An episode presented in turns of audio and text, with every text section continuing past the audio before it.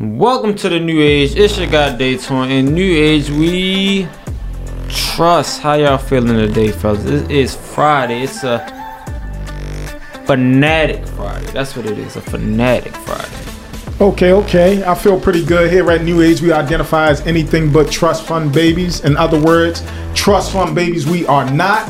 However, we bring you our perspective on all things money, business, and culture. And you said fanatic Monday. I mean Friday. I, mm, I wish it was a free money Friday, but I'm gonna go with cash flow Friday. Okay, So I like that. what we got in store for cash flow Friday? Well, I said it's a fanatic Friday because breaking news came out earlier today that Fanatics has bought 75% of the iconic brand Mitchell and Ness. Mitchell and Ness. Now they had another 25% of investors. I mean, had another 25% that was bought by different investors. Some of them were Jay Z, uh, Lil Baby, Meek Mill, Maverick Carter. But a surprise one was the D'Amelio family, which was the two tic- TikTok stars. Um, they became big as TikTok became, you know, one of the most popular social media apps during the pandemic. So I love the investing group here. I think the D'Amelios throwing a nice uh, marketing and nice uh, brand ambassadors along with you know young people investing their money and their family really doing it big. They got to deal with Hulu as well. So it, it's it's a lot of moves moves happening in the world right now. To be honest, it's inspiring. Yeah, you say um fanatic, and I think it's fantastic. Super fantastic. Um, I love this move, uh, fellas. You know, I think it's a um it's a power play uh, you know, um, for the culture. You know, um, not too long ago, you wouldn't see deals like this arranged with such diversity. You know, we talking about a guy, Michael Rubin, having so much power uh, and uh, ownership and being a billionaire himself alone, owning the Philadelphia 76ers, owning Fanatic, and now owning Mitchell and Ness. So when you have somebody with that type of capability and power, you wouldn't naturally or normally see them partnering with, you know, other cultures, but specifically, you know, hip hop, the hip hop culture. But I think it's a smart move on his part. Um, I like the group coming together, and um, you know, I come from an era where memorabilia faded out, like in the '90s. You know, so to see this strong comeback, I think that we could see a rebirth, you know, uh, of memorabilia. And I, I'm I'm glad you went there because that's the direction I'm going in. I think it's a great move for the simple fact of you grab an industry. Now I'm just going this way. Mm-hmm. jerseys. Jerseys was hot, it died out. You grab the trendsetters of the culture, a Meek Mills, a Jay Z. Uh, you know, I made the Yankee hat more famous than the Yankees did. Come on here, bro. Okay. You feel me? You got a little Bars on baby. my fun flex. Bars. You got a little baby. So you got the trendsetters at the forefront of your new business adventure. So you can bring jerseys back. You can bring Mitchell and Ness fitteds back. Right. You can make something new and have these trendsetters set the trend and watch everybody flock and follow. So I think that them getting to um, you know, them buying Mitchell and Ness was a great move. Now and five more five years from now, let's see how great this move will be. Because I'm telling you, it's definitely gonna set a trend. Yeah, and then the yesterday J. Cole had a collaboration, his Dreamer platform. He just launched his Dreamer platform. J. Cole um, did a collaboration with Mitchell and Ness with retro jerseys and just instead of uh, the actual city name, they just replaced it with the Dreamer name of his platform. So that's the you know I, I can see them continuing continuing to do that. Also, Rihanna just uh, did a partnership deal with uh, Ulta Beauty, and now her makeup line and her Fenty Beauty line is going to be in Ulta Beauty stores. So it, it's it's interesting to see a lot of these Collaborations and partnerships. collaboration, like where the culture, how the culture is positioning themselves. That's very interesting to see at, at this moment of time, and I love it. Yeah, um, you know, I, I think you two bring up some. You you guys hit the nail on the head, so I don't really don't have much more to say outside of the perspective that I already laid out um, regarding this this power move. Antonio, so let, let me ask you this. We we got, you know, the Mitchell and Ness deal side of it. We got the fanatic side of it. You know, we're big on on blockchain and web 3 in the future. That's why we're called new age. So do you see any possibility of us how can the culture move into that space and be and dominate that space like we're seeing with these you know e-commerce uh, merchandise type of space I think that like once you got like like going back to the Mitchell and that statement, like once you got trendsetters Mhm. that can get into it and then show you like, oh, this is the hip new thing, then people will flock to it. Like people, you know, our age bracket, younger than us, will, will become more familiar to it and jump more t- more into it. So as long as you have those trendsetters again, as long as you have those trendsetters setting the staple of whatever they want to be the next thing, it will be the next thing. got you Okay, so are we are we referencing just the Mitchell and Ness, or are we making it broader? Like you said, we, it was a it was a broader it was a broader question So I like the direction that Antonio went in with the trend setting. That's one way to succeed, you know, potentially succeed. Mine is would be the companies. You if you can find a real use case slash application for um you know impacting or affecting the world in a greater way through this technology i believe that you you know you can win in this new new space in this new age So speaking of the new age, we got a we got a new age, old age civil war going on with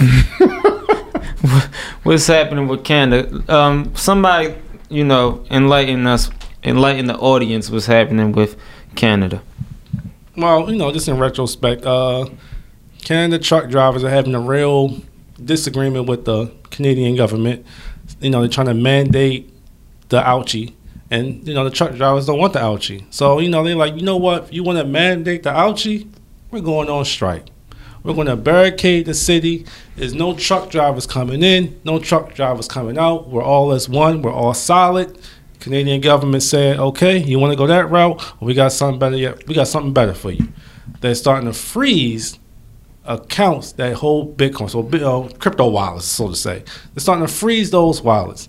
And then, not only that, yesterday, uh, the Canadian, like five Canadian banks went offline. Right, which is the like latest new news about what's happening there, right? Yeah. So, so they, they went offline, and the only thing that was really operable, I mean, well, working, so to say, was crypto wallets. But then you got certain people that has their crypto wallet frozen. So at the end of the day, some people ain't got no money at all. And I think that that right there is a problem in itself. So go ahead, go ahead, go ahead. So, you know, this is interesting. I think that what we're seeing is the start of something that's really happening on a broader level. And I think that the that you know that's a narrative that we talked about with them freezing the crypto wallets. It came out that they you know are freezing more than um, they've recently freezed even more or going after more outside of the original thirty, 30, yeah, that yeah. they um, froze.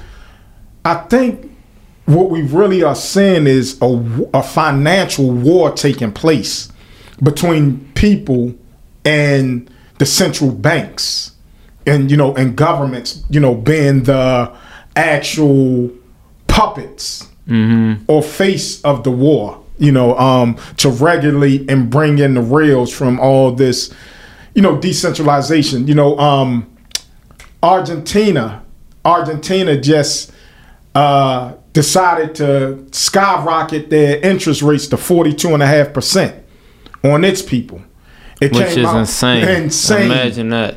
It came out that Turkey you know, they are low on their supply with gold, so they're beginning to confiscate gold from their constituents.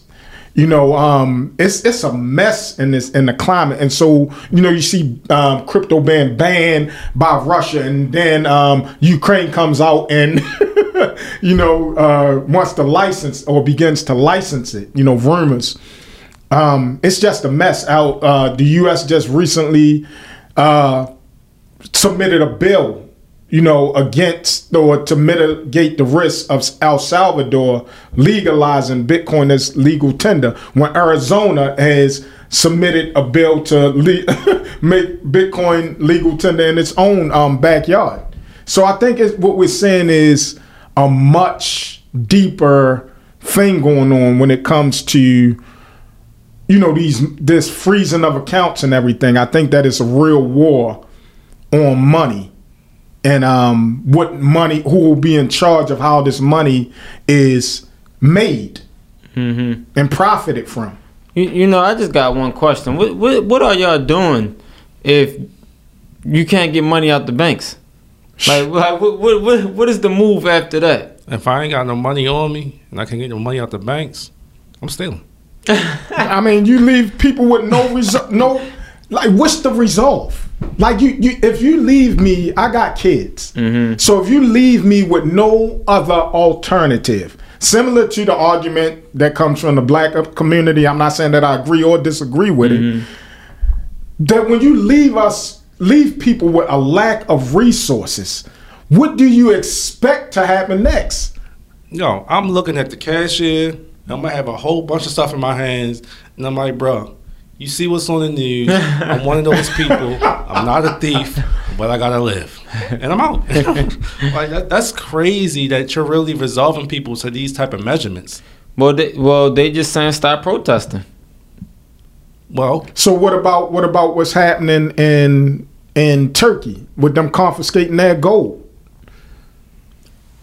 I know it's slightly different, but I'm just saying like you're taking resources away from people. It, but it's uh, what do you expect to happen? Right. So, so damn. I forgot what I was just about to ask you about the um what the the was it what you just said again? Like in Turkey, you know, Turkey has became low on their supply of gold, so Mhm. now they're confiscating gold. It happened in the U.S. back in the 1920s Yeah, or this- the 1930s. Yeah, this is what I was about to say. You know, I was watching a podcast the other day and it was talking about and not to get too political, but I'm actually about to get political here about you know how Biden Biden's main what he ran on mainly was about getting us out the pandemic, right? And he's completely fumbled what he ran on. Mm. And I know we're talking about Canada, but a, a lot of these government officials just aren't realizing the, the the climate. And maybe they maybe they've reading too much into th- what's trending on Twitter and the social media headlines. But like the people are ready to like move on. hmm And for some reason they they literally are fumbling the easiest bag that they had. Biden, you ran on this. That's all you had to do is push people in the direction that the people want to go in the first place. hmm The people are ready to move on. You ran on moving forward.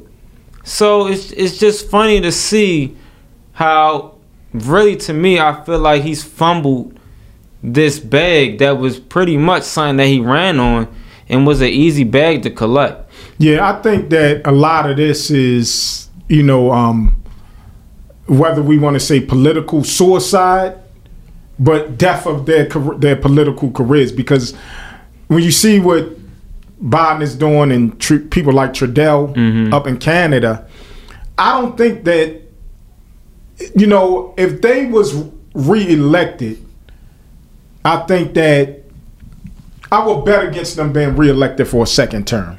If they did that, it- No, I'm saying with the way that things look, yeah, you know, they they got voted into office. yeah, I don't see them being elected And the- for a second term. Yeah. With the climate that has, they failed the people. Right, and the thing is, you can be pro. You can be pro. I don't even want to say the word. You can be pro V.